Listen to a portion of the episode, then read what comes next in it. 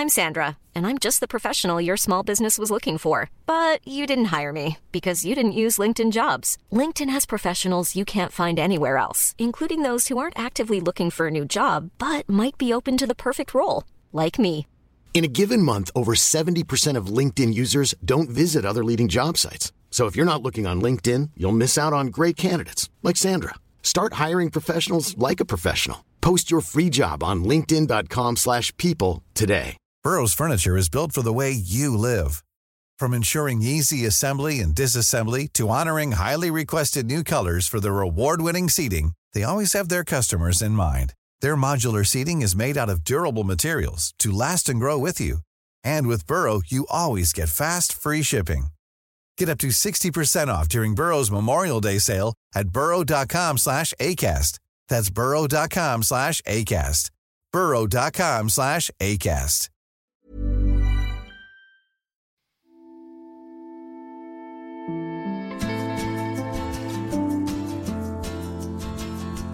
It's Thursday, July 29th. From The Recount and iHeartRadio, this is the News Items Podcast. I'm John Ellis. On Mondays and Wednesdays, my co-host Rebecca Darst and I talk about the news. On Tuesdays and Thursdays, we bring you interviews with smart people who are knowledgeable, very knowledgeable, in their fields. Today, we have a conversation with Diana Choyleva.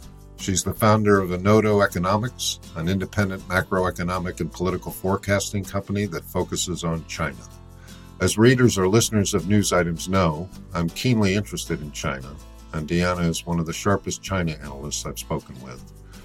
We discussed the country's equity markets, how China is changing under President Xi, and why real estate is so important to Chinese families. So, without further ado, here's my interview with Diana Choyleva.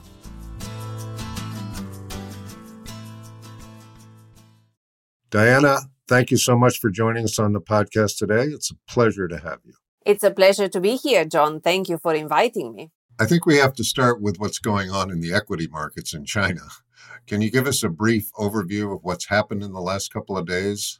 And where do you think it's going? A couple of things, actually. One is foreign investors' realization that China, under the leadership of Xi Jinping, is a very different entity that doesn't necessarily, certainly doesn't have actually the foreign investor as its number one priority. It's all about stability and control. And they would happily sacrifice short-term growth for achieving their long-term objectives. And I can tell you in more detail what is behind these regulatory moves.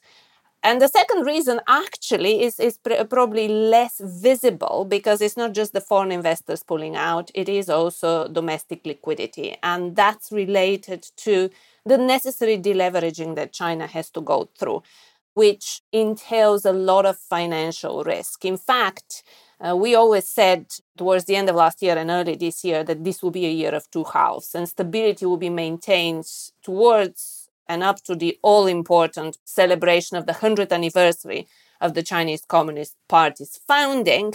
And after that, all bets are off. And in fact, the moment the authorities went for the surprise reserve requirement ratio cut, shortly after the anniversary, we changed our call to get out of Chinese equity markets in the certainly next 6 to 12 months. So actually what you're seeing right now is likely to get worse before it gets better. And of course, we can discuss, will it get better? One of the stories that keeps popping up in the midst of this is the Evergrande Corporation or the Evergrande Group.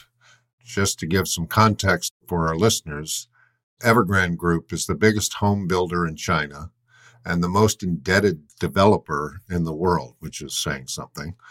This year, and especially in the last few weeks, its financial woes have been in the news constantly. Falling shares, canceled dividends, and downgraded creditworthiness. I wonder if you could explain to our listeners why that story, the Evergrande story, is so important. For a variety of reasons, actually. I mean, the real estate sector is crucial for China's growth and for financial stability. But also, what we have to realize is that China's debt problems are well known, and China has tried in a very kind of slow motion fashion to address those, deleverage, de-risk. It's been years since they have tried to do that, thinking that if they do it slowly, they will manage to contain the negative impact on the overall economy and the financial sector. Of course, COVID threw a spanner in the works in that they had to accumulate more debt, and all the achievement that they had managed ahead of COVID was thrown out of the window. So what is happening now, which is where the worry comes from a financial stability point of view, is that we've actually been having a number of large entities in China in a state of financial distress. And they come one after the other without us having been presented with what the solution is going to be. So the stress is building faster than they're coming up with these slow motion solutions. The first was actually Huarong. What also will come into this, as we were anticipating last year, is the local government financing vehicles. They haven't yet had a default. Their bonds, we're expecting one to be a first this year. And it's also the trust sector. So this is what, on the one hand, Evergrande and in general, the fate of the real estate sector has huge implications for essentially people's wealth. Right. Because in China, the majority of households hold their assets in property in terms of preservation, long-term returns. Right. And so on the one hand, that's the worry. On the other hand, it is the deleveraging process and how bad is it and how bad is it going to get? At what point does too big to fail come on the stage if it's not already there now? Well, I mean, too big to fail, of course, is a decision that the Chinese Communist Party can decide itself. Right. Very few people can make that decision very swiftly, which is important to keep in mind. In should they choose to bail out, they can do that quickly. Of course, the problem has been over the years is that by sweeping these problems under the carpet continuously, without necessarily placing the economy on a sustainable future growth path, what you get is this continuing increase in the debt to GDP ratio. And that cannot go on forever. Sadly, economics is not a precise science, so there is no precise number that you could say, oh, over that number, it all goes bust. It doesn't work like that, but China is now kind of in comparison internationally when we look at overall non-government, non-financial sector debt above the levels that Japan ran into serious problems. So it's in uncharted territory. And in that sense, the authorities in China know that they can't just keep doing this, certainly not after the global financial crisis, because the world is no longer their oyster for a variety of reasons. So they can't grow their way out of these debt problems. They need to allow some default. And it's always, with each case, is this judgment call. Shall we allow this default to start introducing risk into the system, to start pricing capital better because we've accumulated huge excesses? Or is this going to lead to systemic risk and we should plug this particular gap? Where would you put Evergrande on that scale? I mean, do they have to, intervene, or is it possible for them to let it default? Or is that too risky, I guess is the word? Anything is possible. It's a very interesting question, John, because it relates to the market route in a way. You need to understand, so one of the questions I've been getting from clients in all this is, which sector next? I mean, we saw tech, education, what's next? I think housing is next. Really? I mean, that's my kind of assessment. And I'll tell you why. Let's look at what's happening to all this, to Didi, to Alibaba, to Tencent, to the education sector, to, issues about drivers being treated unfairly and all of that. So essentially, under Xi, there are three guiding principles, I think, that explain where we are. And it's certainly not economic growth at all costs. They are to achieve self-sustainability, to improve and lessen income and wealth inequality. And everything is looked at through the prism of national security, which, of course, you can not only think about China, but really preserving the CCP's control on power. Right. So what we are seeing here in some of these actions is the issue of income inequality.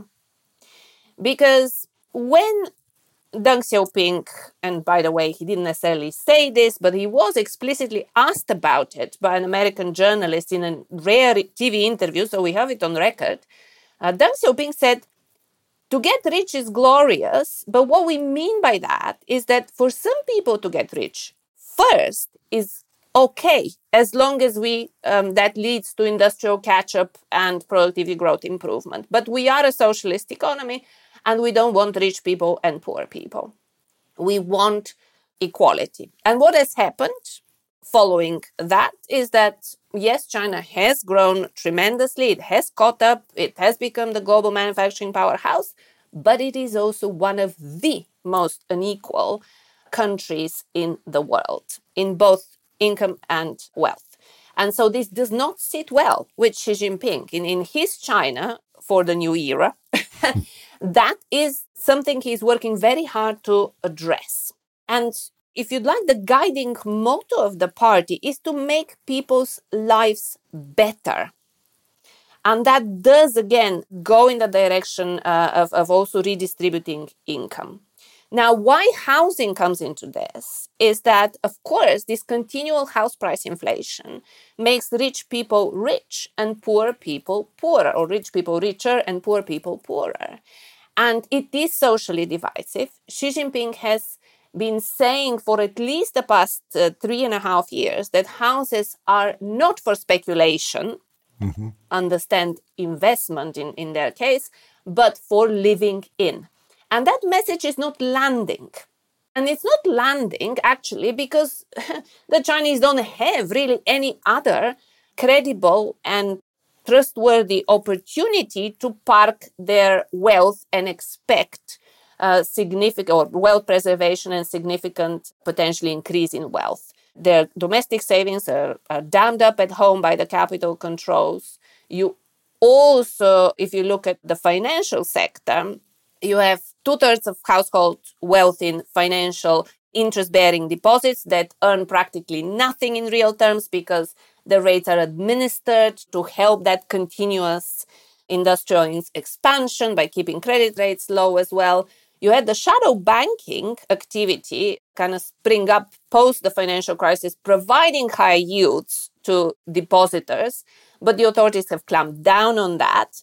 And then you have the equity market that is looked at. I mean, it is retail-driven and dominated, but retail in the sense of sort of higher net worth money being the main owner. It's not professionalized investment, if you'd like.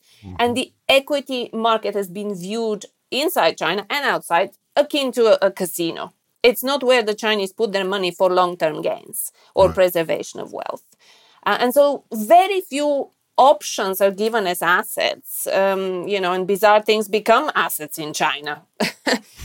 All sorts, not just antiques and paintings and so on. So in that sense, she has to do something to land his message, I think.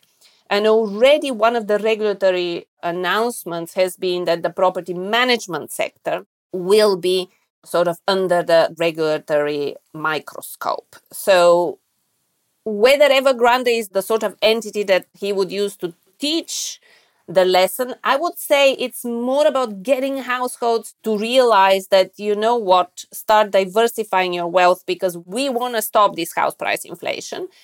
It is probably less so about let's get one of these property developers to roll over, as it is the largest and it's a lot of hidden risk there. So, given your feeling that housing is sort of the next domino to fall, what is your prognosis for the next 6 months or a year for the equity markets in China? What are you telling your clients other than housing is the next domino? I mean, having been telling them for 2 years that this market was on its way up, As I mentioned earlier, immediately after the RRR cut, I changed the call in anticipation. I didn't expect it to come so quickly. I thought it would be over the course of this year or the second half of this year that we'll have to change the call and call the end of that. Right. But it happened earlier in a way than I anticipated. And I'm glad we made that call because, of course, of what's going on this week as well. Now, the reasons why is because this regulatory overhaul will deepen. And in some ways, this is good news for the long term if they are successful, because they are trying to professionalize the market. Mm-hmm. In China, nothing is ever black and white. It's not, oh, it's all about control. Oh, it's all about bringing the independent-minded tech entrepreneurs to heel. It is also about ensuring that they break up these monopolies, that they deliver the kind of data privacy at the level of the ordinary individual. Of course, the party would oversee and have visibility over everything, but they are addressing some of the concerns that are bothering the ordinary people. And you would argue that while big tech will suffer in that environment, the startups have a better prognosis going forward. So a lot of this is trying to professionalize the equity market to make it as a credible alternative to housing for households to invest in the long term. Right. But in the short term, that is translating to a lot of pressure, a pressure that the foreign investor in particular has been complacent about.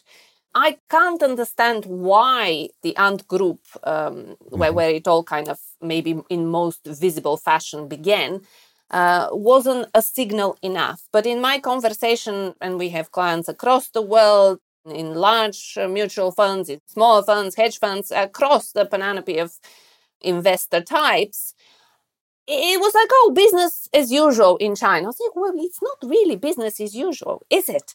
I mean, China under Xi is a very different entity. And the Communist Party, he has achieved full control. So China as a whole is moving in the direction that he would like it to move. All right, we're going to take a quick break and we'll be right back.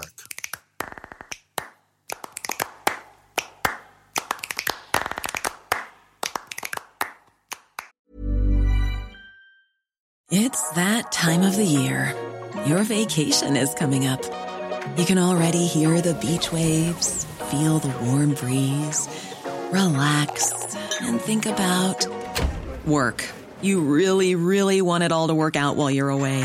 Monday.com gives you and the team that peace of mind. When all work is on one platform and everyone's in sync, things just flow wherever you are. Tap the banner to go to Monday.com. Burrow's furniture is built for the way you live. From ensuring easy assembly and disassembly to honoring highly requested new colors for their award-winning seating, they always have their customers in mind. Their modular seating is made out of durable materials to last and grow with you. And with Burrow, you always get fast, free shipping. Get up to 60% off during Burrow's Memorial Day sale at burrow.com/ACAST. That's burrow.com/ACAST. burrow.com/ACAST. Welcome back to News Items. We're here with Diana Choyleva. Let's take a brief detour into your own background, Diana. How did you get from Bulgaria to advising clients all over the world about China? I will tell you, John, I blame crime books and communism. Crime books and communism. Yes. Well, let's start with crime books. As a child, growing up in communist Bulgaria, crime books were safe ground, and I read a lot and I loved them. And I wanted to become a detective. Mm. Now, in the event, I became an economist, and I had the opportunity to become an economist because the Berlin Wall fell, and then the opportunities in front of me were endless. And an economist is a little bit, well, actually a lot like being a detective, because you collect as much raw information as possible. You must, verify what it is. You can't take it at face value. And then you try and build a coherent picture by putting as many pieces of the puzzle into the same story. And the more pieces you put, the more confident you get. Mm-hmm. Communism comes into it. So I went to university in the UK after graduating with my bachelor's degree in Bulgaria. I did my master's in the UK. I got a job at an economic research consultancy. And this was the year of 2000. And this outfit had actually form on Asia. I mean, I was really impressed when I applied for a job because they got the Asian financial crisis spot on, well ahead of everyone. And we were sitting in the office that year and discussing that we should monitor China a lot more regularly because it was going to transform the global economy. And I got the job fresh off. And then I, talking to my then boss, I said, why? Do you remember? I don't remember. I mean, I actually didn't speak Mandarin. And he said, well, I mean, I think at the time I thought that you have lived in communism and you would be able to understand this better because you're kind of Western trained, you understand market economics, but you also understand the innate structure and nature of a communist system. Of course, Bulgaria and China are not the same, but there's a lot of similarities. And it was interesting because when I branched out on my own and set up Enodo Economics 5 years ago to focus on China, I asked the clients I've had over the years, what was it? What makes me unique? And it was exactly this point they brought up. They said, we think you get things right so often because you have this very unusual mix, but on top of it, not being Chinese, because I'm not biased by feelings of nationality. If you want to know another thing, and I'll stop there, I always wanted to be a big fish in a big pond. Forget about big fish in a small pond, certainly not a small fish in a small pond or a small fish in a big pond. And China was a fantastic opportunity for me to achieve that. When you go to China, do you have access to the people you want to have access to? Is that difficult or is it relatively straightforward? It's changed a lot in the last few years. But first of all, let me say that I've never been the sort of analyst that goes around hobnobs with people in power or of importance or consequence and then comes back and says what I heard and what they're saying. No. Right. The way I do research is to look at information, at data, and piece it together. And visiting China and talking to these people is context. And I'm always extremely aware not to put anyone in trouble because I know what it's like to live in communism. I know how petrified I was when I grew up. So I'm always very conscious of that fact. But at the same time, I think I realized, and this was actually what I realized when I was advising the domestic fund managers, that they find it easy to talk to me because I can bridge the two worlds and I understand where they're coming from and I can explain the West to them in the same way as I can explain the East to West. And in that sense, I have developed deep contacts and I have access, but I always approach this access with a lot of respect and worry. For good reason, I would suspect. We're going to take a quick break here to hear from our sponsors, and we'll be right back.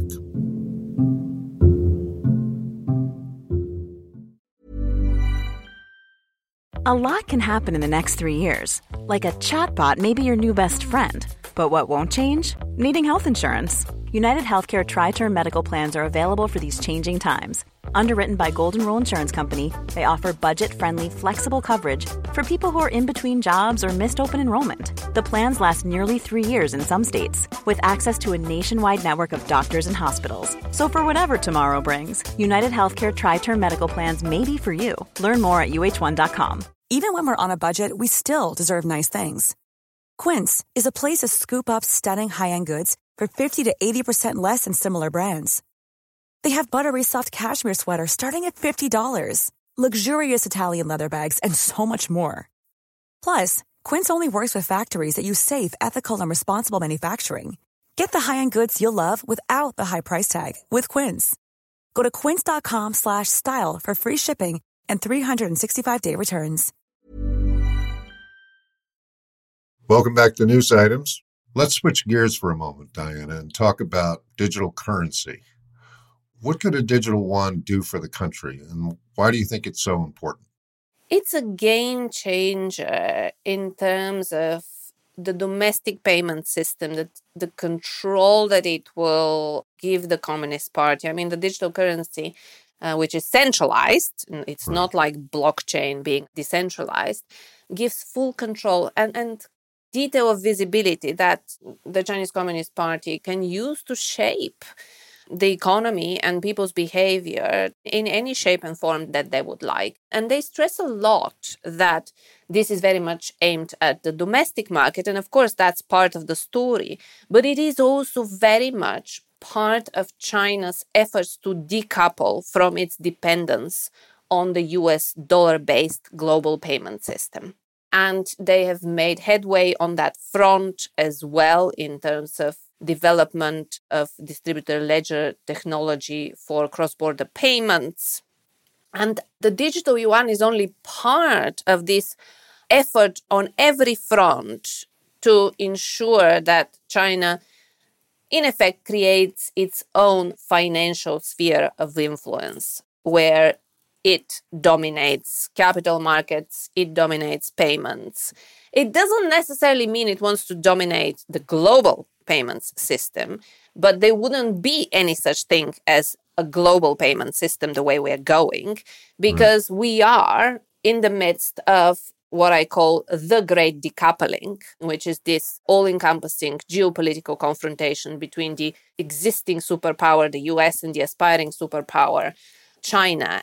It's a very different story to, let's say, the Cold War, because now we're so integrated in terms of supply chains and capital markets, not so much in terms of people, but even people, that it's difficult to imagine how we will bifurcate in two spheres of influence. But I think that's the direction of travel as I see it right now.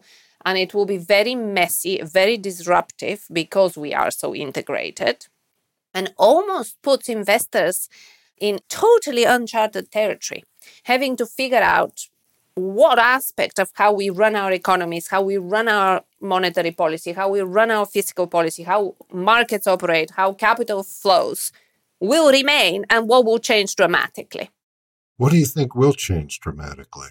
I mean, for starters, I think if you are the owner of assets, rather than the portfolio manager who have different mandates, of course, I think you have to be asking yourself, do I want to spend the returns in the sphere of influence that I am or not? Mm-hmm. Because there is no guarantee that the free movement of capital will survive this clash. Right. And so that's one, okay, let's say we have identical companies in the American sphere of influence and in the Chinese sphere of influence. My assessment is that in the Chinese sphere of influence, if the valuation costs the same, I will have a higher return.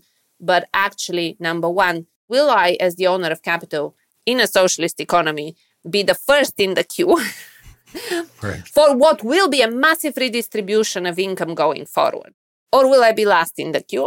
I mean, my guess is last. So number one, will I see my returns, or will I be roped in like everyone else in China in helping whichever sector is in trouble or whatever part of the economy needs support? So I might not see those high returns, even if those companies outperform. But even if they get paid to me, will I be able to repatriate? And as China progresses down the route of the digital yuan, it will be a situation where you either go with digital yuan or with nothing. I mean, not with US dollars. What we are observing now, it's not just a tech crackdown in terms of, the tech crackdown is about bringing those guys to heel. Right. It's about breaking up monopolies to improve productivity, growth, technological progress. It's about data privacy. It's about data protection from abroad in terms of national security. But it is also about the fact that why should China's most valuable tech companies be listed abroad? It's never made any sense. Right. It's just that China always delayed its development of its capital markets because it was focused on the industrial side. Now it has to develop its capital markets. And of course, these guys need to be listed at home, especially now that Chinese companies are beaten on the head by US regulators themselves, right. Which is a huge, if you'd like, also image damaging. So we are already seeing, a bifurcation in the capital markets in ways that originally looked like it was the US in the driving seat. but China has kind of asserting itself now. Interestingly, another point that is very important to make is that it wasn't Trump that kickstarted the decoupling. It has always been China's long-term strategy to achieve self-sufficiency. And it was only open to the rest of the world in as much as it could help it progress and catch up and recover from what they consider as 100 years of humiliation. A huge blow to their sense of national self-confidence. And they've been in search of their modern identity, something that the Communist Party claims that they have now sort of given that back to the Chinese people. We're coming to the end of our time here, but I wanted to ask you, what should our listeners be alert to in the coming years, say in the next 5 years, with regards to developments in China? What should they be paying special attention to now that will help them understand what is likely to happen later? The issue of the biggest consequence for the rest of the world and China itself, which kind of dwarfs any other ructions that could arise in this great contest, is Taiwan. It is whether the US and China will find a manageable way to coexist, with each keeping its system and address the sort of existential problems of the planet, like climate change, because China at the moment is saying, no, we're not cooperating on this unless you cooperate on other issues. Will those two countries manage to find that peaceful way of coexistence, or will it all come to blows? And it all is focally in the South China Sea, and in particular, it is related to Taiwan. If you give up Taiwan militarily, you give up the Indo-Pacific. Right. So any developments on that front will have by far the most far-reaching consequences for the whole planet. Any last words for our listeners before we let you go? Oh, God. I'm so depressed, probably, our listeners, and I'm a glass half full person. So that says something. And live for the moment, really, and enjoy what you have. And for investors, to move in that direction now, actually an interesting story is soft commodities, because it is, if you like, a good investment story whether China does well, rises, and has to feed its population, or we enter in a world of conflict and confrontation where even basic supply chains get challenged. So think locally, actually, how to optimize. And my advice to every boardroom and executive is you need to understand China. You need to understand what they're doing, how they're doing it, and how it's going to impact you. You'd be stupid not to. Indeed. For our listeners, what do you mean by soft commodities? I mean grains. Grains. Okay, good. But also protein content. Right. Got it. Water content, there is a big issue with water globally. So food. Right. Diana, thank you very much. It's been a real pleasure to talk to you. John, the pleasure is all mine. Thank you so much. Thanks for tuning into the News Items podcast. The podcast is based on my newsletter, which is available at newsitems.substack.com. News Items is produced by Christian Castro-Russell, Pierre Bien-Aimé, Ali Rogers, and Megan Burney. Our theme music was composed by Billy Libby, and our recording engineer is the great Simran Singh. I'll be back on Monday with my interview with Jane Metcalf, the founding editor of Neo.life, a news site that covers science, technology, and the future.